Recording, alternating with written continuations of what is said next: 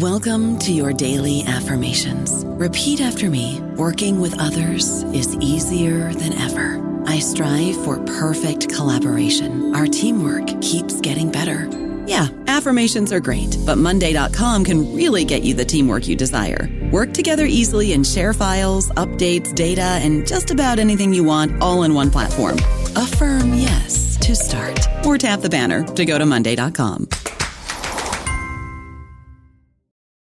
This episode is brought to you by Reese's Peanut Butter Cups.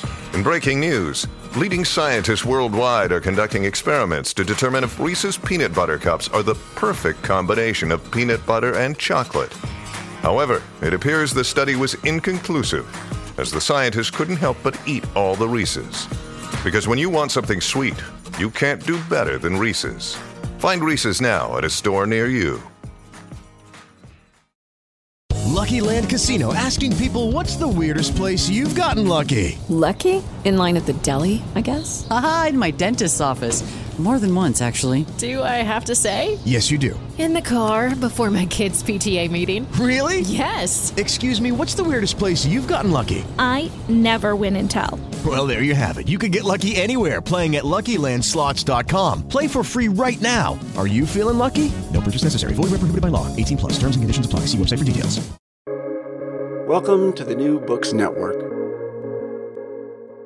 Hello, I'm Nicholas Gordon, host of the Asian Review of Books podcast, done in collaboration with the New Books Network. In this podcast, we interview fiction and nonfiction authors working in, around, and about the Asia Pacific region. On February 1st, 1936, Begum Hasrat Mohani, famed Indian writer and independence activist, sends the first of several letters to her daughter. She's traveling on the Hajj, passing through Iran and Iraq on her way to Mecca. Along the way, she writes to her daughter, noting the sights and sounds she experiences on her pilgrimage, and gives us a glimpse into a different kind of travel writing from a different kind of travel writer. Those letters are the subject of Daniel Majchrowicz's chapter in Worlds of Knowledge in Women's Travel Writing, edited by James Uden. The book covers travel writing by women mostly in the 18th and 19th centuries as they traveled through Europe, the Middle East, and Africa. Both James and Daniel join us today to talk about their book and their respective chapters. James Uden is Associate Professor of Classical Studies at Boston University. Uh, he researches and writes about Latin literature and the transformation of ancient ideas in later eras, particularly the 18th and 19th centuries. He has published essays on a broad range of topics, including uh, Catullus, Virgil, love elegy, travel literature, and ancient fable. His first book, The Invisible Satirist, Juvenal and Second Century Rome, offers a new interpretation of the poems of Juvenal, showing how the text responded to changing conceptions of Roman identity and contemporary trends in Greek rhetoric and philosophy. His second book, Spectres of Antiquity, Classical Literature, and the Gothic, 740 to 1830, explores the work of British and American novelists of the 18th century. Daniel Majchrowicz is a professor of Asian literature and culture at Northwestern University. His research considers the history and culture of Muslims and Islam in South Asia with an emphasis on Urdu literature, travel writing, popular culture, and language politics. He is a translator from Urdu, Hindi, Punjabi, and Persian, and currently the director of the South Asia Research Forum. Today, we talk about what makes these examples of travel writing so interesting and what the genre of travel writing means today after two years of travel restrictions. So, James and, and Daniel, thank you so much for joining me today on the Asian Review of Books podcast. James, perhaps let's start with a question for you. You know, what do we learn from studying the genre of travel writing and travel writing by women in particular? Yeah, I mean, I think that in terms of contemporary travel writing, the thrill of reading travel writing is that you get to visit vicariously places that you may never be able to travel to yourself. When you read historical travel writing, and that, that's what our book is about, uh, in a way, the pleasure is doubled uh, because you go to places that you may not get to travel to, and then you also go to periods in the past that are would be otherwise inaccessible. Um, we've found in our project that travel writers also have a certain eye. They preserve details of everyday life that may not get preserved in more prestigious genres or in official reports. So when you read the account of an 18th century traveler to Europe, you might get a sense of how much breakfast cost or what the smells were like or what it was like to um, see a particular fruit for the first time. Also, these kind of small everyday details are preserved in travel literature, unlike in other genres. and then for women's travel, yeah, uh, it's it's it's fascinating to see the world through the eyes of women because as uh, some of our contributors prove in this book um, women in historical periods when they traveled often had access to parts of the world that men weren't allowed to see. So one of our contributors talks about how for for example english travelers visiting the muslim world uh, women were allowed into women's quarters or could go to harems or places uh, which men were were barred from, and so women travelers really did preserve details that were inaccessible in travel narratives written by men. And you know, if you if you go through the chapters of the book, I mean, most of the women writers, I believe, they're writing in the in the 18th century, 19th century, um, yeah. in the early 20th century you know, James, what is it about this period of time, this period of history, that makes an interesting period of study in terms of travel and travel writing?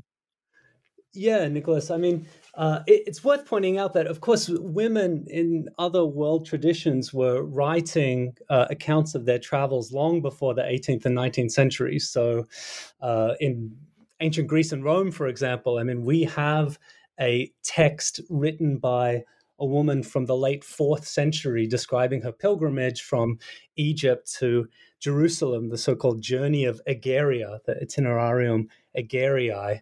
Uh, that's a fascinating text. Uh, in the Japanese tradition, uh, for a millennium, women have been writing accounts of their journeys. But for English, writers in English, uh, there's a, a boom in women's travel writing that happens in the 18th century. So between 1700 and 1770, there were only two published travel narratives by women in England.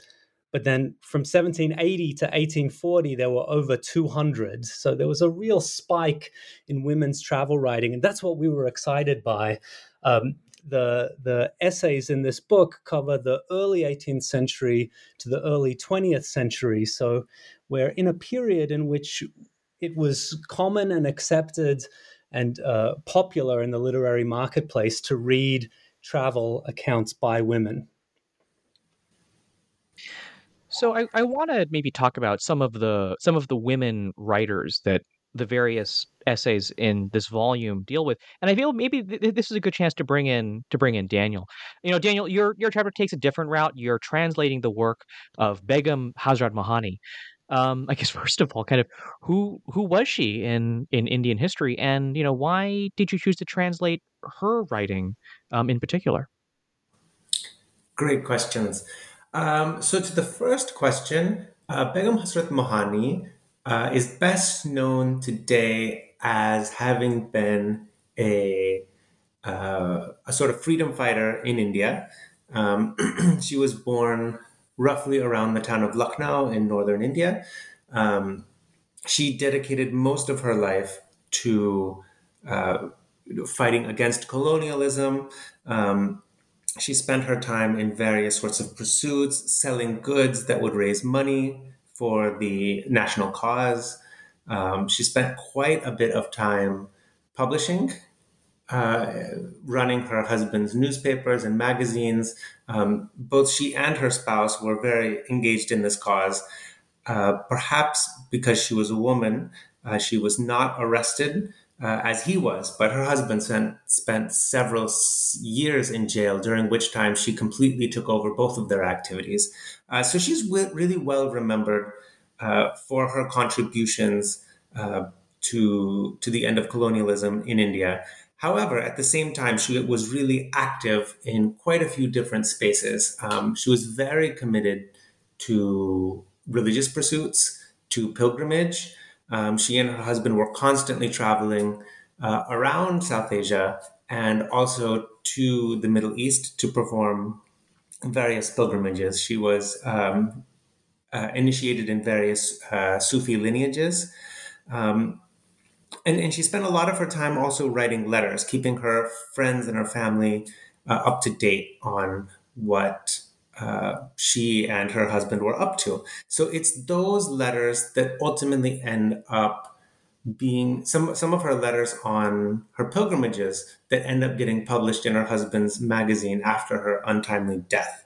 So I chose to translate her work because it offers a really fascinating introduction into the ways that ideas about travel um, circulated in more private spaces. I think what distinguishes, and, and James can uh, disagree with me here, but what, what may distinguish her work from some of the other women in the book is that they are, that her, her writing is private. She's writing to her daughter and she expects other members of the family to read it, but she's not expecting it to be published.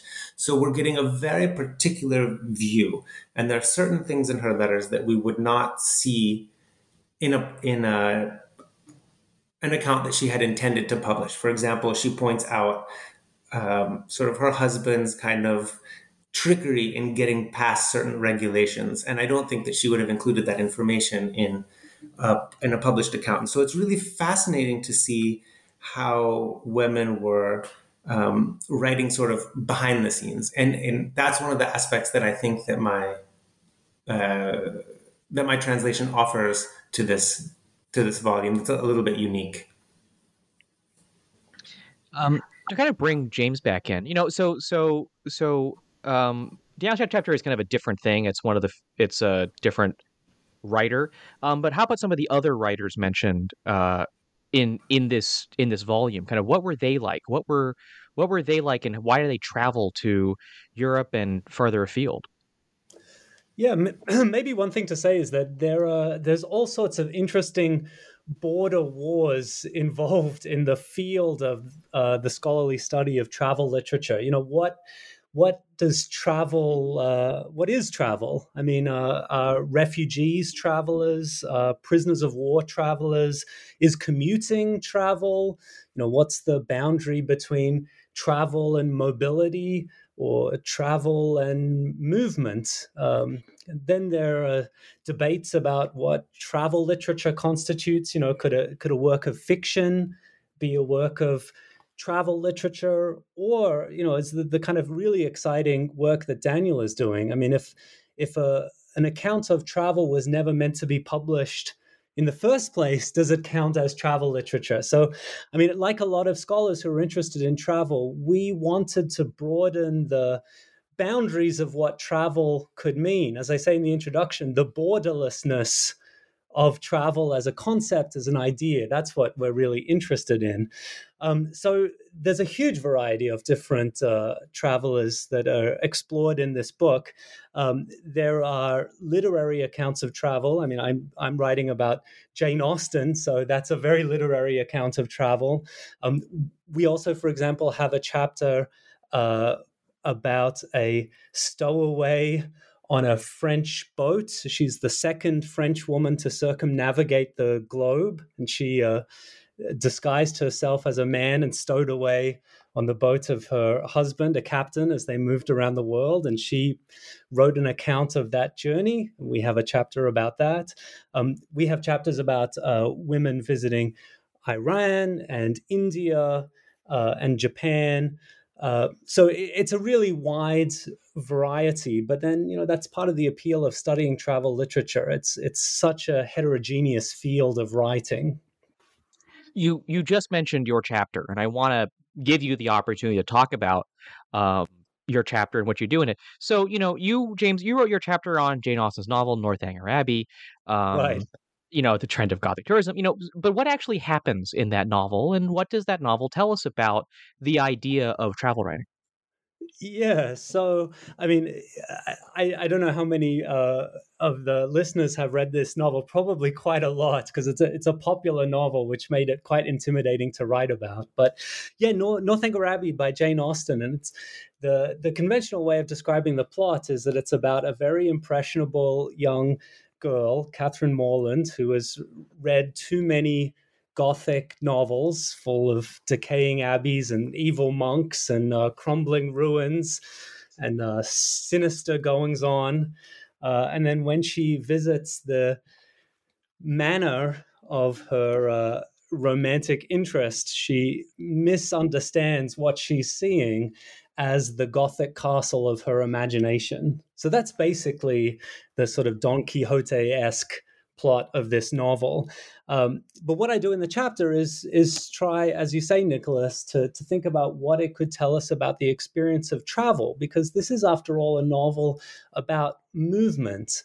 Um, now, at exactly the time that Jane Austen was writing this novel uh, in the 1790s, uh, it was impossible for most British travelers to visit the continent because of the French Revolution. So the, the war interrupted the tourism that was uh, otherwise a constant feature of, of English life going over to France. And so instead, there was this fashion for, as I explain in the chapter, um, Gothic tourism, in which the contemporary fashion for the Gothic novel started to affect the way in which uh, Britons who couldn't travel to Europe saw their own domestic tourist sites. Um, all of these uh, tourist guides started to spring up in which uh, British sites were excitingly described as sites full of uh, gothic uh, terror and excitement and sinister intrigue. So, what I suggest Austen is doing in, in Northanger Abbey is putting her heroine through essentially the contemporary fashion for Gothic tourism. I mean, she's visiting a site. Uh, and she wants to see uh, she wants to experience gothic thrills and uh, see things that the kind of uh, the tourist guides of the time were advertising but then what does it tell us about the experience of travel well we all know that when we visit new places we tend to see those places through the lens of our own expectations you know sometimes those expectations come from literature uh, and one of the one part of the process of learning about a new place is progressively shedding those illusions and realizing that the, the place you see is different from the place that you imagined in your mind. So, you know, rather than seeing the plot of Northanger Abbey as one in which this naive girl misunderstands the place that she visits as a, a Gothic castle uh, and then she sort of wise wises up at the end when she sheds her illusions. You know, maybe she just travels. You know, maybe what she is experiencing when she has some illusions about a place, and then she learns more about it, and then she progressively uh, discovers the place as it really is. I mean, maybe that's a common experience that all travelers can share. So so that's really what I'm doing in this uh, uh, article about Northanger Abbey, connecting it to this contemporary fashion for Gothic tourism shaped by the French Revolution, uh, and also connecting it to what I think is a common experience of travelers that you at first have expectations of a place and then you're gradually uh, shedding those illusions. Um, and it, maybe Daniel can, can add to this. I don't know about you, but I'm very busy and I don't have a lot of time to cook. That's why I subscribe to Factor. Eating better is easy with Factor's delicious, ready to eat meals. Every fresh, never frozen meal is chef crafted, dietitian approved, and ready to go in just two minutes. You'll have over 35 different options to choose from every week, including Calorie Smart, Protein Plus, and Keto. These are two minute meals. Factor meals are ready to eat and heat, so there's no prepping, cooking, or cleanup needed. They're flexible for your schedule. Get as much or as little as you need by choosing your meals every week. Factor is the perfect solution if you're looking for fast, premium options with no cooking required. Sign up and save. We've done the math, and this is important. Factor is less expensive than takeout, and every meal is dietitian approved to be nutritious and delicious. Head to factormeals.com slash NBN50 and use code NBN50 to get 50% off. That's code NBN50 at factormeals.com slash NBN50 to get 50% off. This episode is brought to you by Reese's Peanut Butter Cups. In breaking news, leading scientists worldwide are conducting experiments to determine if Reese's Peanut Butter Cups are the perfect combination of peanut butter and chocolate. However, it appears the study was inconclusive, as the scientists couldn't help but eat all the Reese's. Because when you want something sweet, you can't do better than Reese's. Find Reese's now at a store near you. Well, one of the things that I really love about your chapter in the book is the way that it contributes towards an exploration of the question of what constitutes travel and how do we access historical experiences of travel, particularly among writers who whose experiences tend to be neglected. Um, when I began, I, I, do a lot of research on um, travel writing in Urdu. And when I began my research, I really wasn't able to find many accounts by women. And it was only after I started to reconsider what exactly constitutes travel writing, what, what is the sort of form, where should we look for it, um, how do we think about it? It was only once I started to open that up that I began to realize that, in fact, uh, women were actually writing quite a bit in Urdu. It's only that we had I had to change the kinds of questions that I was asking or the arenas that I was looking in uh, to, to be able to access those experiences. And I, I think this kind of exploration of a of a novel as a recuperation of travel experiences is really um, a, a, very powerful uh, contribution uh, to this question. Um, in the case of Urdu, um, uh, I mean, Begum Hasrat Mohani is a very is, is, a great example because she was writing letters to her daughter, and again, not intending for them to be read, but they do look like travel. Um, they feel like travel, um, and, and, and so it it it sort of once we change the question to say how were women writing about experiences as opposed to how were writing women travelogues, we find out that, that women were very active contributors to this field. In sort of turn of the century India, uh, Muslim women were not very regular contributors com- to to the sort of uh, public discourse, uh, written public discourse. They were instead writing um, in much more circumspect spaces, um, including women's journals. Um, some were writing for private newspapers uh, that were only circulated amongst their families. Some were writing uh, in private diaries that weren't actually private because they were circulating them amongst their extended family.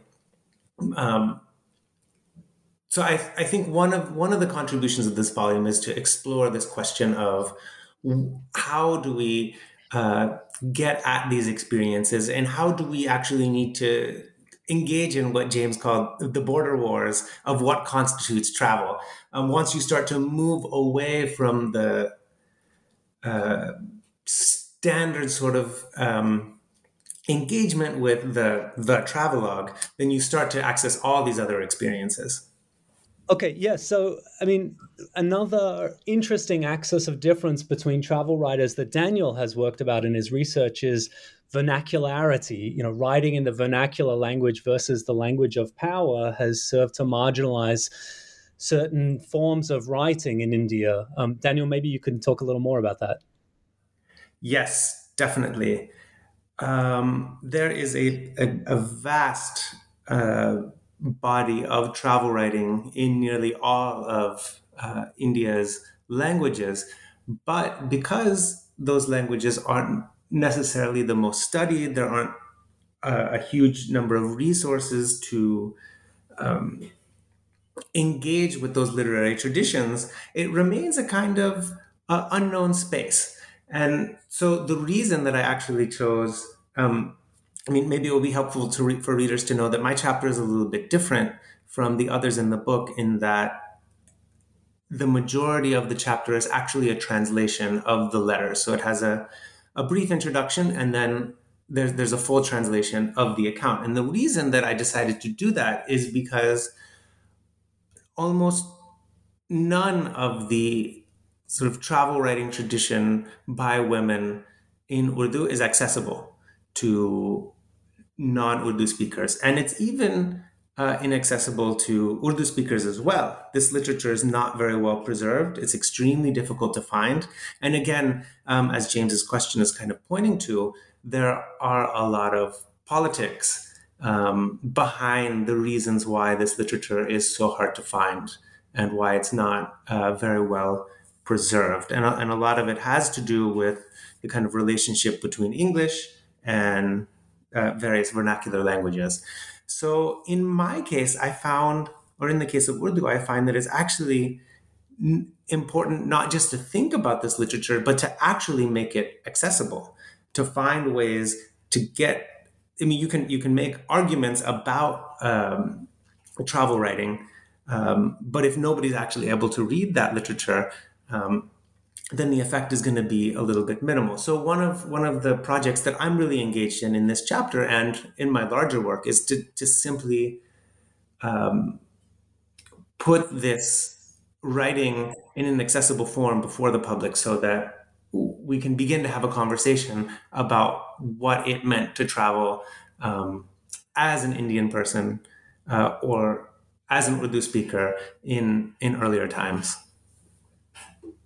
Daniel, I, I know that you've done some other work more broadly on Muslim women's travel writing, and you have an anthology in the works. Is that right? That is right. It'll be coming out in a couple of months. The name of it is uh, Three Centuries of Travel Writing by Muslim Women. I am a co editor on that volume with uh, Siobhan Lambert Hurley um, and Sunil Sharma, who is, is your colleague at Boston. Uh, in that book, we've brought together about, I think, 44 different uh, travel, Muslim women travel authors from around the world, and and we've we've written along. Well, we have several contributors to the volume, um, but collectively, each chapter introduces the work of one of these 44 women and then offers an excerpt, often translated, of their travel writing. And uh, again, the idea there is that this literature needs to be made accessible. Most of the work in that book has never been translated. It is completely inaccessible to an English speaking audience. Um, so, so that again kind of pushes further this idea that we need to access uh, literature. Uh, we need to find ways to access this literature to be able to open up the conversation. Daniel, I, I had one more question for you about about your chapter and the work of um, Begum Hasrat Mohani, um, and I guess to kind of, you know, for people who uh, have not had the chance to kind of read the translation to read your work kind of what are some of the what are some of the interesting things that uh, begum hasrat mohani comes across during her travel? And, and how does she express them in in the letters to her daughter? I guess like if you, if you can like pick out a couple examples of of things that you thought were interesting that that that Hazra mahani picked up on in in her writing yeah there's there's there's the the letters are not very long but there's so much going on in them that there are really I think they're a pleasure to read. I hope that you found uh, that to be the case as well. Uh, for me, one of the most fascinating aspects, as I've already mentioned, uh, is that she is writing to her daughter. And again, she doesn't expect to have an audience for these letters outside the family. So they're very sort of, they're very familiar.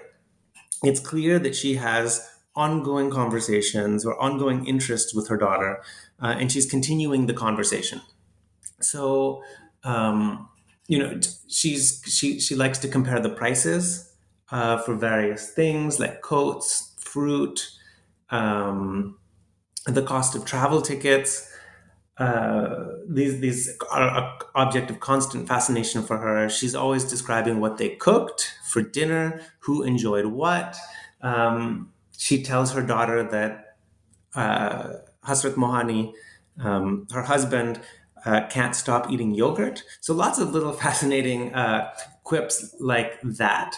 Uh, she's also really interested in cultural practices. So in this volume, or in, in these letters, she's traveling from North India. First, she goes to Karachi by train. Then she takes uh, a ship to Basra in Iraq. And then from Basra, she goes on the train again to Baghdad. And eventually, she takes uh, what she calls a lorry uh, from Baghdad all the way to Mecca. And so there's a lot of focus on the sort of administrative procedures for making a journey like this. Um, at one point, she's very stressed because they've forgotten some of their immunization forms um, and, and they're trying to trick the administration into letting them enter Iraq without the proper documentation. Um, she meets a lot of women uh, including Indian women um, who were living in Baghdad a lot of um, uh, Muslim families fled from India, uh, particularly after the uprising of 1857, and they started living in various cities in the Middle East. And so Begum Hasrat Mohani begins to meet these women um, and to chat about their lives. Some of them ask her for favors. So those exchanges are also uh, really fascinating.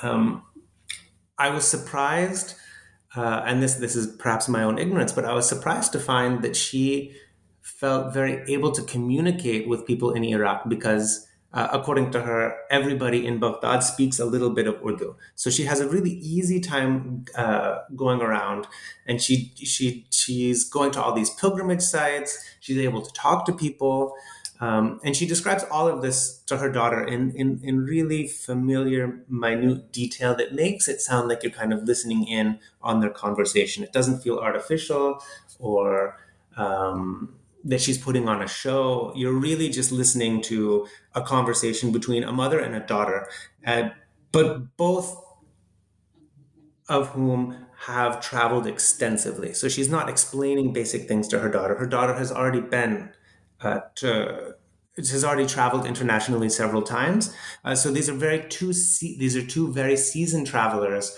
uh, chatting about their experiences. Um, and so that for me is just is just so much fun to be able to access. So I want to maybe end our conversation by talking about kind of the genre of travel writing today and kind of both of your thoughts on this. And we can start with James and then head over to Daniel. You know, I think, um, and I guess there are. I, I, I have two questions. The first is, you know, I think there's there's a sense that the genre of travel writing, and maybe this is in its more modern form, it's slightly more commercial form, but the genre focused primarily on the experiences of of frankly white men, European men, um, and that's a but that's a perception that's kind of been challenged since then, been been broadened out. Um, so first of all, kind of how do you see the issue of kind of, of representation in the genre of travel writing? And then number two, you know, obviously we're oh god, what we're two years, three years into COVID now, and two, three years of limited travel. Um, certainly for me, being based in Hong Kong. But how you think the the the two, three years of restricted travel that we've had kind of changes our appreciation for travel and for travel writing? I know these are kind of two big questions, um, but I want to kind of maybe start with James and then hand over to Daniel after that. Yeah. Uh, well, I mean, to take the second question first, I mean, we certainly felt in our travel literature group uh, at Boston University um, that there was a, a different emotional pull to the travel literature, reading it under COVID, especially seeing not only our own inability to travel. I mean, I'm here in Australia seeing my family for the first time since the pandemic as we speak, but also seeing the difficulty that people were were having in, in traveling. It reminded us just how precious it is, um, and and really in a historical sense, how rare it is that that we had reached a point of history in which travel is usually so uh, accessible um, to to some of us at least. Um, so, yeah, I mean. Uh, just to say quickly about the other question, I mean, my sense is that there are certainly, and then Daniel can, I, I want to hear Daniel's perspective as well. But, you know, my sense is that there are certainly non white and non male voices out there in the travel literature tradition. But part of the problem is that travel literature itself hasn't enjoyed much prestige or vis- visibility so you simply have to you have to find it i mean to take one example i taught a class this past year, in which one of the texts was William Wells Brown, The American Fugitive in Europe from 1855, which is a travel text written by a man who uh, was born, a black man born into slavery, who was uh, freed eventually, but uh, traveled to England and to Europe. And it's just the most rich and fascinating travel text describing his experiences of um, comparative freedom in in the in England and his ability to be taken seriously as an intellectual, and then just the crushing racism he endured once once he returned to the U.S. It's the kind of text that you would think. Uh, this guy's a contemporary of Frederick Douglass. It should be absolutely central to uh, American readings about its own past, and yet as a work of travel literature, it's it's really uh, neglected. So. I mean, in terms of representation within travel literature, I, I'm keen to hear Daniel's perspective, but my sense is that there are certainly diverse voices out there in the tradition. Um, you just have to find them. Uh, Daniel. Well, I think I'll, I'll answer these questions in the same order as James. Um, in in terms of you know the second question of how it feels to read this literature after the pandemic um, one of the one of the thoughts that that i regularly have reading this literature now is how at least up until the pandemic we uh, at least a lot of people in the world have been incredibly privileged in terms of their ability to move around. Um, it feels as though there's an, an, uh, at least uh, you know if you have the right passport, um, much of the world is open to you and you could visit it, um, and that's something that perhaps uh, we take for granted. Um, but when I read earlier travel writing, I realized that this was actually just a very brief moment in which uh, a lot of the world's borders were open, at least to certain people. Um, you know, I, I reflect on you know what what it must have been like in World War II. If you had wanted to travel, where could you go? How could you go? It must have felt like nothing was safe. You couldn't go anywhere. Um, in earlier times, uh, you know, if you read Ibn Battuta, he talks about having to wait at the border um, in in Sindh in southern India. He wants to go to Delhi, and he has to wait almost a month to get permission to be able to enter um, uh, the city of Delhi. And so, perhaps the kind of experiences that we're having with COVID are, are, are more common historically than, than we would think. Of course, these dynamics are very particular, um, but I think this gives us a hint of the struggles that, that, the travel can have that we might not um, have reflected on before this pandemic happened. Um, on the question of uh, how we should think about travel writing today and whether or not things have broadened, um, beyond the sort of the study of white male travelers, I certainly think that many more questions are being asked today. And of course, since since the 1990s, um, there has been a lot more engagement with women's travel writing. Uh, but I think we do have a fair distance to go. And this question reminded me of an example that my colleague Siobhan Lambert Hurley uh, once shared with me about the experience of visiting an exhibit. Um, I, I, forget where exactly. Somewhere in England, there was an exhibit on um, the history of women's travel. And Siobhan describes kind of going to this exhibit and, and seeing all of these different displays um, introducing great women travelers, but they were all European. And if I recall correctly, there was perhaps only one or maybe two who were not not European at all. And so while we have opened up that space of, of women's travel writing, there's still so many different aspects, so many different, um, you know, uh, women of so many different backgrounds who have not yet been included in the conversation. Um, in part, again, because some of the writing is very difficult to access, it hasn't been preserved.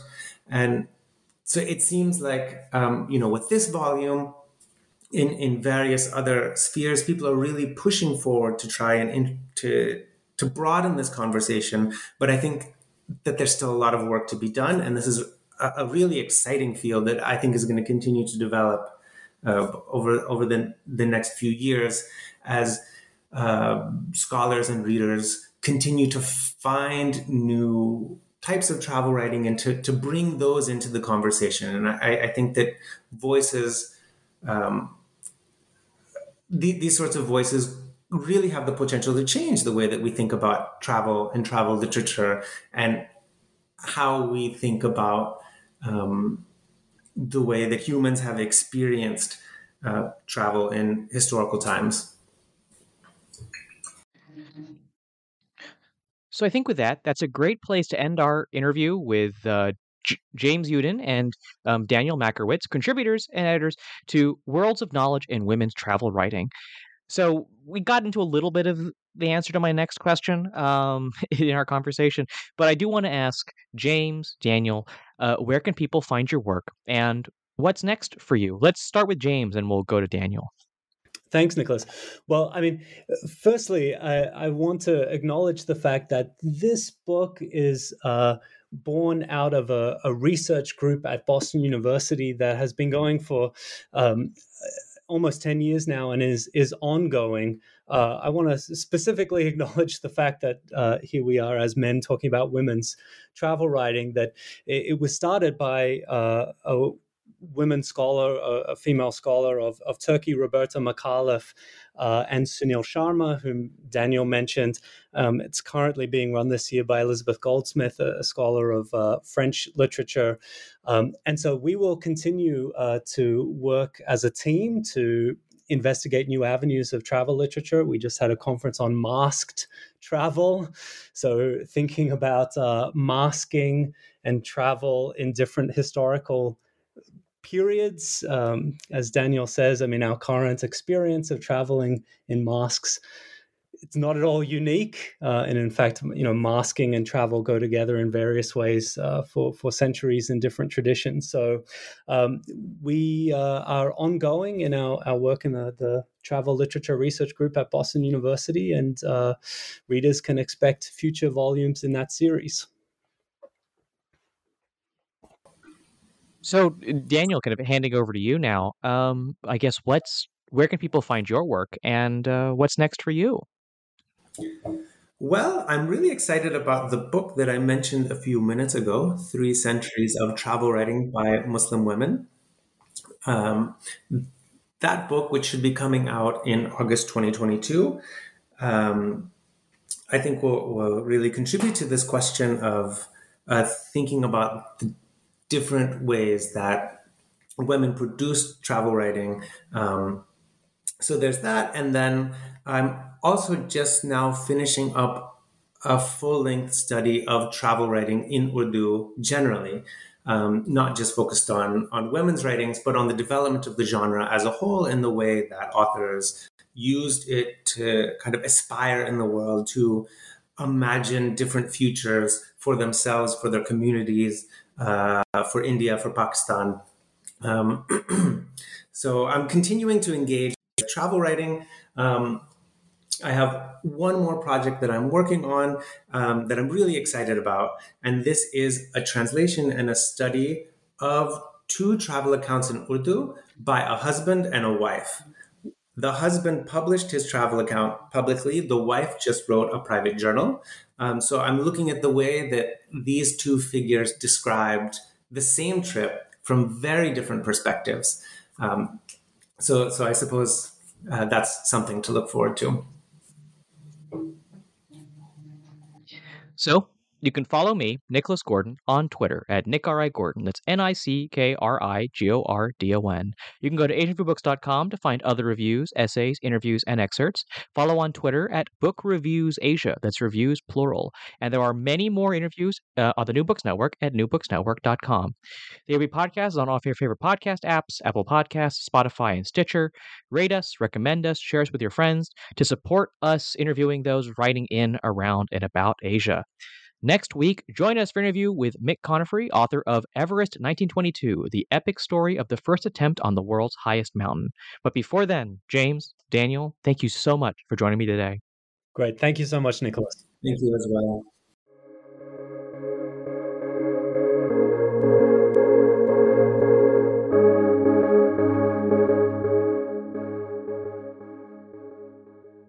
Hey guys, it is Ryan. I'm not sure if you know this about me, but I'm a bit of a fun fanatic when I can. I like to work, but I like fun too. It's a thing. And now the truth is out there. I can tell you about my favorite place to have fun Chumba Casino. They have hundreds of social casino style games to choose from, with new games released each week. You can play for free anytime, anywhere and each day brings a new chance to collect daily bonuses. So join me in the fun. Sign up now at ChumbaCasino.com. No purchase necessary. VGW. Void were prohibited by law. See terms and conditions. 18 plus.